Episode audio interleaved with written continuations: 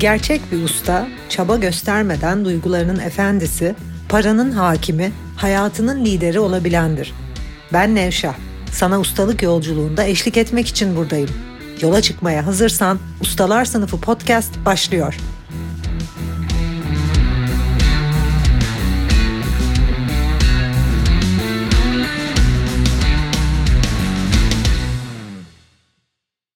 Ustalar Sınıfı podcast'inden herkese merhaba. Bu hafta sevgili arkadaşım, aynı zamanda öğrencim, birlikte yol aldım ustalık yolculuğunda dostlarımdan biri Işıl'la birlikteyim. Sevgili Işıl merhaba, hoş geldin.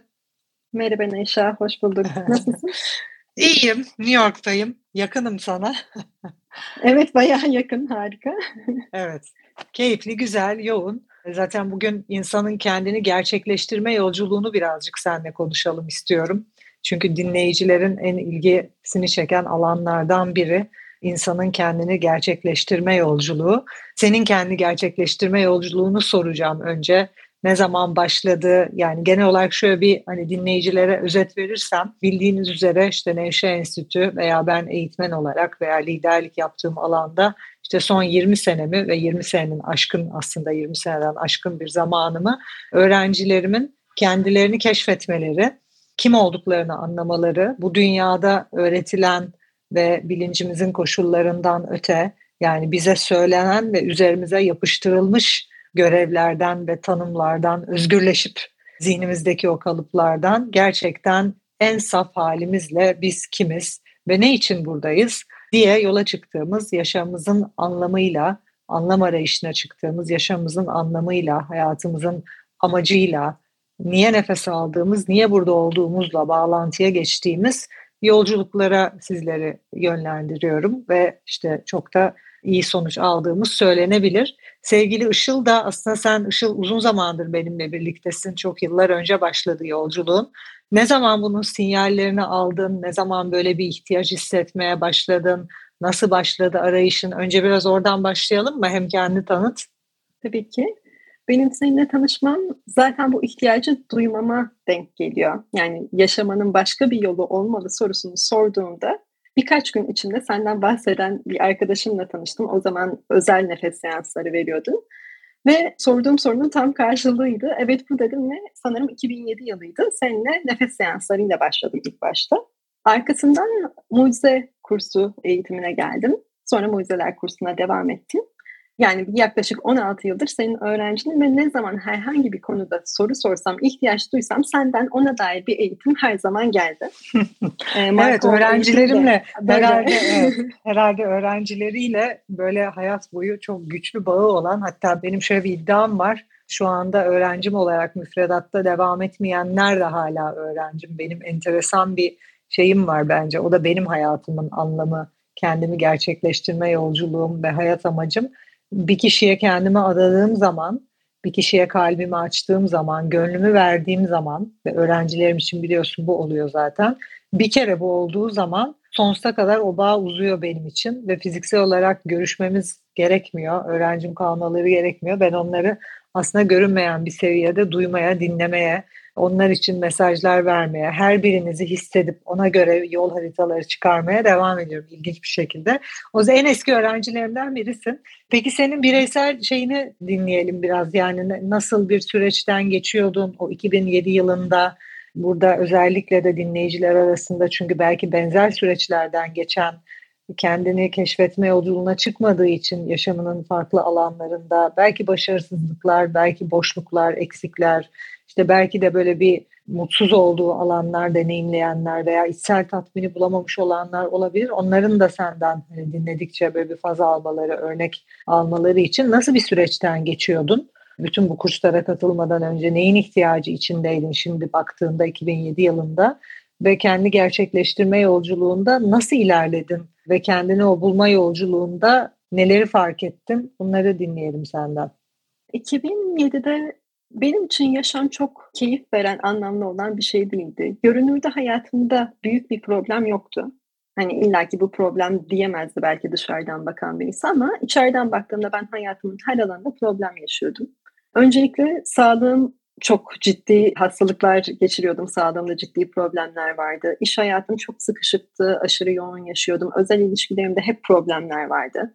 Bu hem romantik ilişkiler hem arkadaşlık ilişkileri için geçerliydi. Hayatımın her alanında aslında problem vardı. Bana sorarsanız problem olmayan hiçbir yer yoktu. Ama seninle çalışmaya başladıktan sonra nefes koçu olup seminerlerde hayatında ne değişti diye sorduklarında ben bunu anlatıyordum. Görünüşte bir şey değişmedi gibi ama benim için her şey değişti. İlişkilerim değişti, sağlığım değişti, yaşadığım hayatın içeriği değişti, tadı değişti. Hani belki dışarıdan bakan insan için aynı yerde, aynı evde yaşıyorum, aynı işi yapıyorum, aynı insanlarla görüşüyorum gibi geliyor. Ama benim için yaşam tepe taklak değişti diyordum.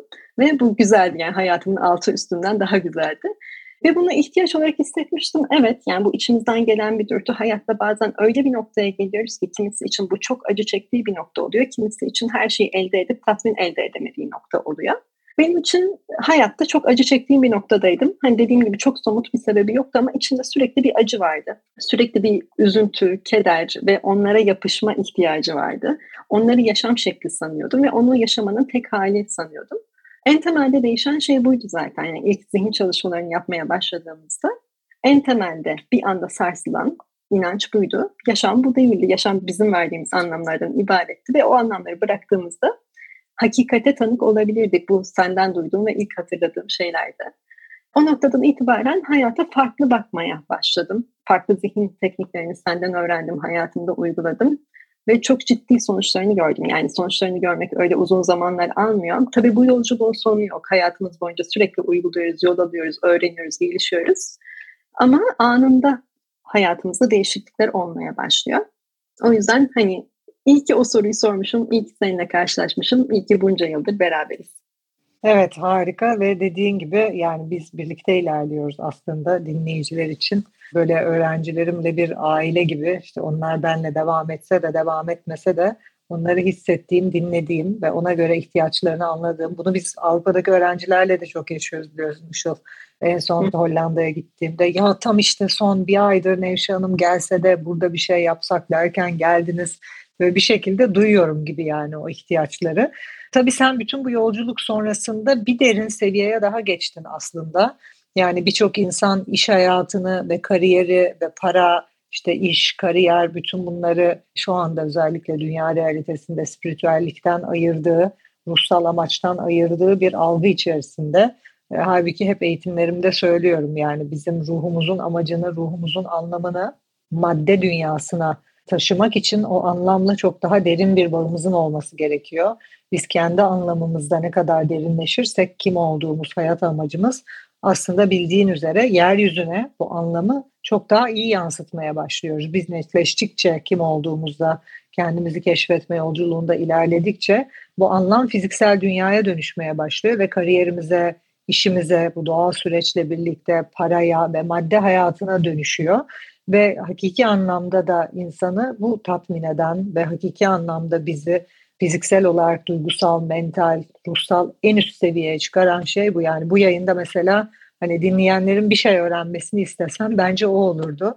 Eğer fiziksel, duygusal, mental, ruhsal kapasitenizin en üstüne çıkma gibi bir hayaliniz varsa buna ancak ve ancak bizler kendini keşif yolculuğunda derinleştirip bu yolculukta ilerleyip anlamımızı ve hayat amacımızı bulup bunu kariyerimize, bunu paraya, bunu işe yani bunu insanlığa hizmete dönüştürdüğümüz zaman onun içerisinde maksimum kapasiteye ulaşıyoruz. Bununla ilgili ne söylemek istersin? Yani kendinde özellikle bu işte sizin ihtiyacınızı da görüp bu maksimum kapasiteye çıkmak isteyen, daha büyük hizmetler vermek isteyen, o yeryüzünde sahip olduğu rolü daha büyük kitlelere ulaştırmak isteyen, daha büyük kitlelere hizmet vermek isteyenler için bunu nasıl yapabileceğinizi, o içinizdeki anlamı, yetenekleri, özelliğinizi, eşsizliğinizi nasıl dünyaya yansıtıp kariyerinize, işinize, paraya, hizmete dönüştürebileceğinizi size öğrettiğim bir yolculuğun içerisindesin sen de. Bu yolculuğun içerisinde mesela sende neler değişiyor şu anda o e, anlamını ve yeteneklerini dünyaya yansıttıkça, kariyerine her geçen gün daha da yansıttıkça senin kişisel gelişiminde, zekanda, fiziksel, duygusal, mental, ruhsal, sosyal ailevi ilişkiler, hani yaşamın tüm alanlarında neler değişiyor, ne oluyor? Şu an nasıl bir sürecin içerisindesin şu? Bu eğitim yine biraz önce dediğim gibi benim o ihtiyacı duyduğumda ortaya çıktı. Yani evet en yüksek potansiyelimizi fark ettiğimizde, yaşam amacımızı fark ettiğimizde bunu nasıl hayata geçireceğim sorusu ortaya çıkıyor. Bu benim yaşam amacım okey ama nasıl sorusu var. Nasıl sorusu ortaya çıktığında cevap yine senden geldi. O zaman Marco eğitimini ilk duymuştum. Muhtemelen ilk kayıt olanlardan biri benim. Çünkü çok bekliyordum, böyle bir şeyi bekliyordum. Neden sorusunun cevabını verdiğim için bence çok çok etkili. Nasılın cevabını veriyor. Hani bunu nasıl hayata geçiririzin cevabını Marco eğitimi çok detaylı bir şekilde veriyor. Senin yedi yanın üstündeki aşkın deneyimin bizim deneme yanılmalardan kurtulmamıza sebep oluyor ve çok ileri bir noktadan başlıyoruz zaten her şeye. Ama neden sorusunu cevaplaması çok çok kritik bir şeydi benim için. Çünkü tam da dediğim gibi biz eşsizliğimizi fark etmeden önce, dünyada sadece bizim doldurabileceğimiz o boşluğu fark etmeden önce çok da harekete geçmiyoruz, geçemiyoruz, geçmek istemiyoruz. Önce o boşluğu keşfetmek çok önemli. Çünkü o sadece bize ait. Hani başkasının doldurabileceği herhangi bir boşluk değil.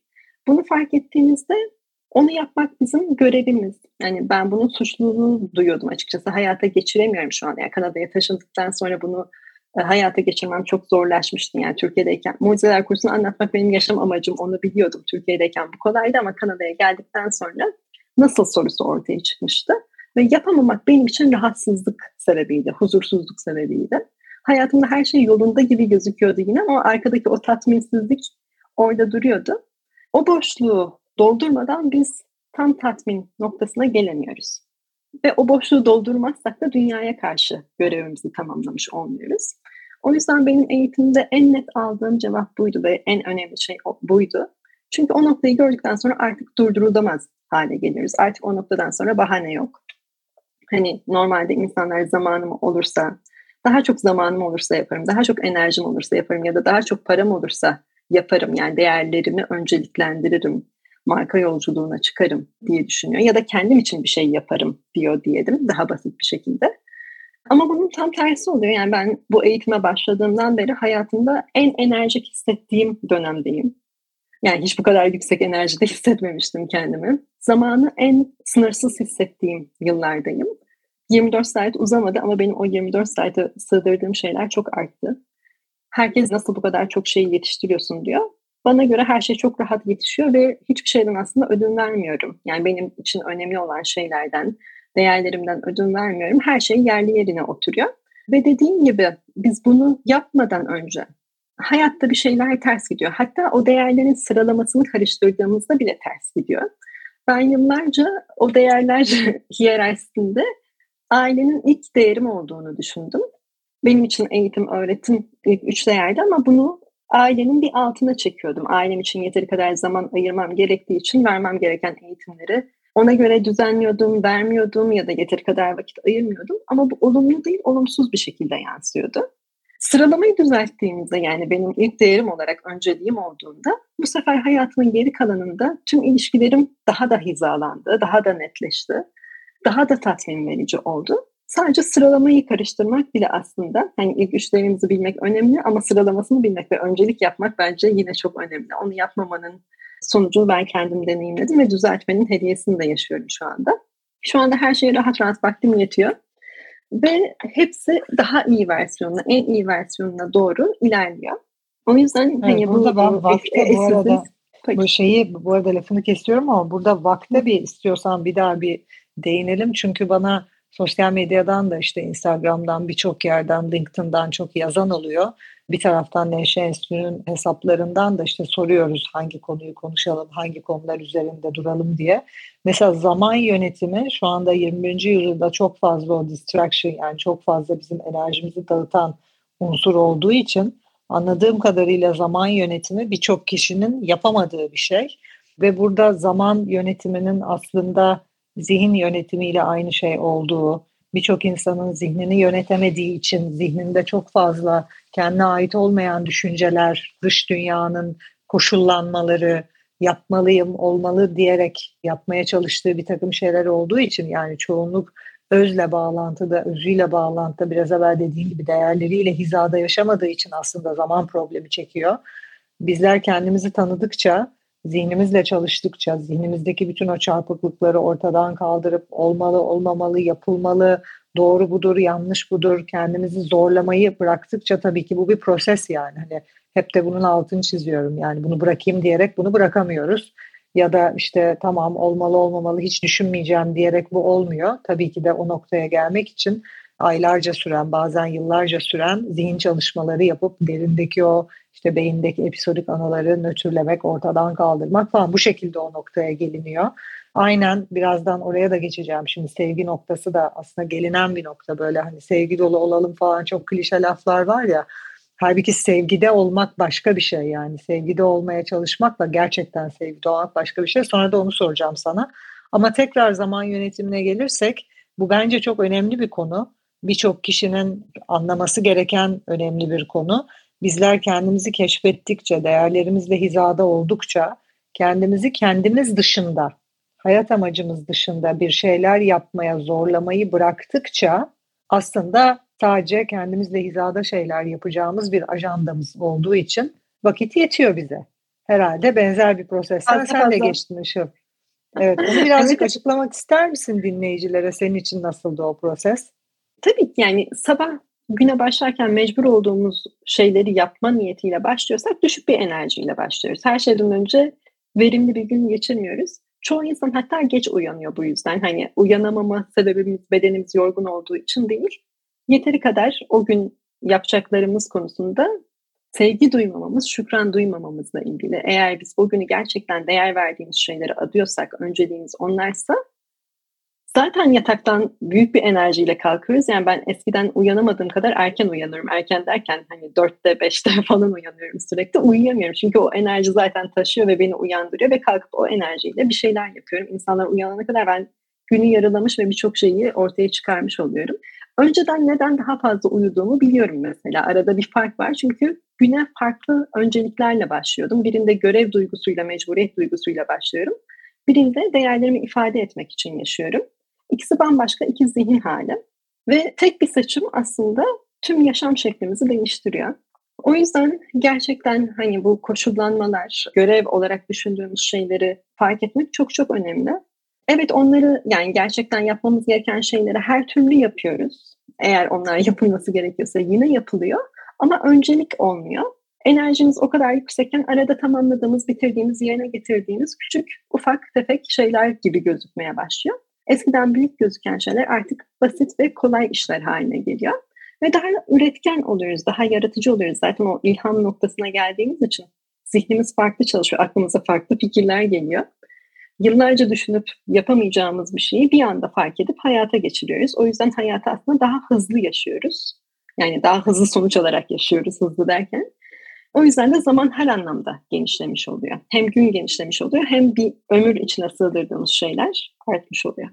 Evet aynen öyle ve aslında bütün bu kafa karışıklığımız gittiği için biz netleştiğimiz için kim olduğumuz konusunda, önceliklerimiz konusunda bütün bu yaptığımız birlikte çalışmaların aslında sonucunda sizler daha disiplinli bir şekilde, daha düzenli bir şekilde yaşamaya devam edip daha az yaparak aslında daha çok sonuç alıyorsunuz. Onu izliyorum yani Kesinlikle. hepimizde. Ben de ben de aynı durumdayım. Şey sorusu da çok alıyorum mesela öğrencilerimden.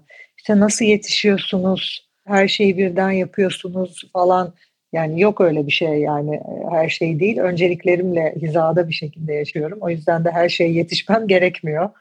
Genelde insanlar o kafasındaki çöplükler yüzünden her şeye yetişmeye çalıştığı için hiçbir şeye yetişemiyor zihniniz temizse her şeye yetişmeye çalışmıyorsunuz. Sadece önceliklerinizi yapıyorsunuz. Diğer her şeyi delege ediyorsunuz. O yüzden de hayatın bütün alanlarında ilerlerken diğer taraftan en azını yapıp aslında en fazla sonucu elde ediyorsunuz. Peki yayının sonuna yaklaşıyoruz zaman olarak. Sonuna gelirken sevgiden bahsetmek istiyorum. Birazcık konuşalım istiyorum. Çünkü sevgi kavramı sen de Muzeler Kursu hocası olduğun için ve Muzeler Kursu'nda uzun yıllardır ilerlediğin için hayat amacın da onunla hizada olduğu için sevgi noktasına bizi getiren bir kurs, bir bilinç çalışmasından bahsediyoruz. Bu arada dinleyenler Muzeler Kursu'nun 365 günlük tüm kurs maddelerini Refab'dan dinleyebilirler benim sesimden. Ama onun dışında o maddelerin yorumlandığı, açıklamalarının yapıldığı işte birçok kursu Işıl gibi benim de bu sene uzun bir aradan sonra başlayacak öyle bir hani Işıl kadar emek verip uzun uzun yorumlamıyorum ama böyle bir haftada bir buluştuğumuz bir mucizeler kursu yorumladığımız bir yolculuk başlayacak. Bizler bu yolda uzun zamandır ilerleyen hem hocalar olarak hem de aynı zamanda kendi deneyimi bu yolculukta olan kişiler olarak kursun zaten ana başlıklarından biri bu kurs size sevginin ne olduğunu anlatmaz.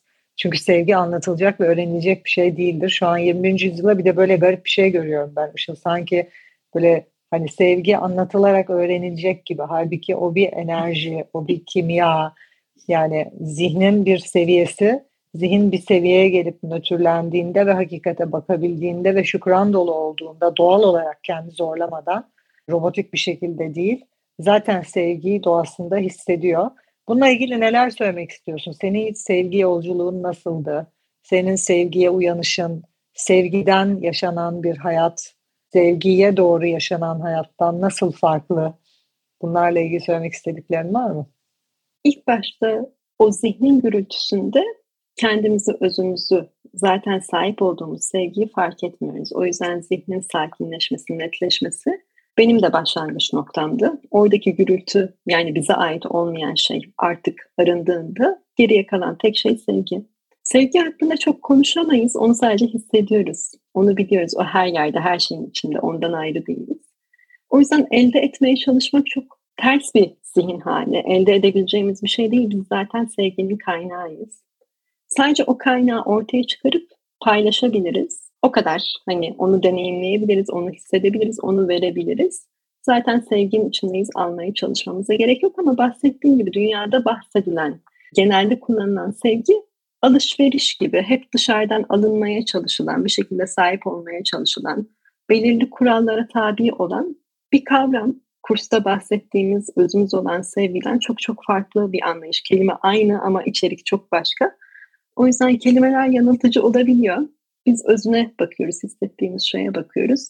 Sevgi olduğumuz dışındaki her şey bir koşullanma. O koşullanmaları bıraktığımızda zaten oradayız. Aynen. Zihindeki koşullar gittiğinde ve aslında sevgi birçok kişinin zannettiği gibi hani seviyorum, sevmiyorum gibi yaşanan bir durum değil. Sonsuz, koşulsuz, sürekli devam eden, içten dışa yansıyan bir durum ve bir zihin seviyesi. Peki çok teşekkür ederim sana Işıl'cım. Son olarak söylemek istediklerin neler? Özellikle bu marka olma yolculuğunda yeteneklerini, eşsizliğini keşfettikçe kendini keşfedip, yaşam amacını keşfedip o marka ol, zengin ol eğitiminin sonrasında nasıl açılımlar yaşadın? Şu anda hayatında neler oluyor? Yeni projeler var mı? Çünkü marka ol eğitimine bir kere girenin zihni bu sefer durmuyor ve sürekli yeni projeler, yeni fırsatlar. Sende neler oluyor? O bizim doğal dediğimiz şeyin aslında yaşam amacımız olduğunu görünce onu paylaşmaya başladığımızda zaten hayatımızda her şey farklı ilerliyor. Yani marka eğitimde ilk gördüğümüz şey bu. Bizim doğal sandığımız, önemini fark etmediğimiz şey aslında birileri için ihtiyaç. Yani dünyadaki boşluğu böyle dolduruyoruz. Bizim misyonumuz bu. Ona ihtiyaç duyanlar var. O yüzden bu doğal şeyi ifade ettiğimizde zaten kolay akmaya başlıyor her şey. Aşırı çaba sarf etmeden kendiliğinden olmaya başlıyor. Biz olduğumuz gibi oluyoruz ve her şey onunla hizalanıyor. Yeni projeler kendiliğinden oluyor Nevşah bende. Ben talep e, üstüne eğitimler açıyorum. Yani şu anda... E tabii yani bunu, bunu birazdan söyleyecektim bu arada yani bir şekilde Hı-hı. o Bence Marco eğitiminin en önemli özelliği sizi yetenekleriniz, eşsizliğinizle o kadar net hizalıyoruz ki fırsatlar diğerlerinin de öyle biliyorsun. Fırsatlar önünüze çıkmaya başlıyor. Benim de öyle hayatımda uzun yıllardır. Önüne çıkıyor fırsatlar zaten sen netleşince özünden içten dışarı yansıdığı için o yetenek. Süper. Peki neler oluyor? Neler oluyor? Var olan öğrencilerim zaten yeni eğitimler talep ediyor. Açıyorum açtığım her eğitime neredeyse bütün öğrencilerim geliyor. Daha başka ne eğitimi açabilirsin diyorlar. Ve bunun bir sonu yok. Hani e, tamam bütün teknikleri bildiğim bütün teknikleri öğrettim bir şey kalmadı dediğinde olsun sen sorumuzu cevapla yeter. Sen konuş biz dinleyelim yeter adanmışlığında öğrencilerim var. Bu yüzden yani hepsine tek tek hayranım ve hepsine çok şükran duyuyorum. Tabii ki bu noktayı fark etmemi, buraya gelmemi desteklediğin için en çok sana teşekkür ediyorum. Bu şükür noktasında yaşamak yani yaptığımız şey için, hizmet verdiğimiz insanlar için şükran duymak çok yüksek bir nokta, ilham noktası. Çünkü yine eğitimin içinde vardı. Gerçekten hizmet etmek istediğimiz insanlara hizmet ettiğimizde o sonsuz bir keyif. Hiçbir şeye mecbur değiliz. Yapmak zorunda olduğumuz bir şey yok.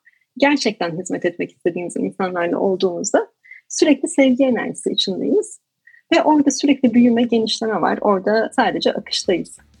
Harikasın. Çok teşekkürler Işıl'cım. Dinleyen herkese de teşekkür ederiz bizi dinlediğiniz için. Bir sonraki bölümde yeni bir arkadaşım, öğrencimle birlikte sizlerle olacağız. Hoşçakal Işıl. Görüşmek üzere Neşer. Çok teşekkürler. Güzel projeler bekliyoruz senden. bay bay. bay bay. Bay bay.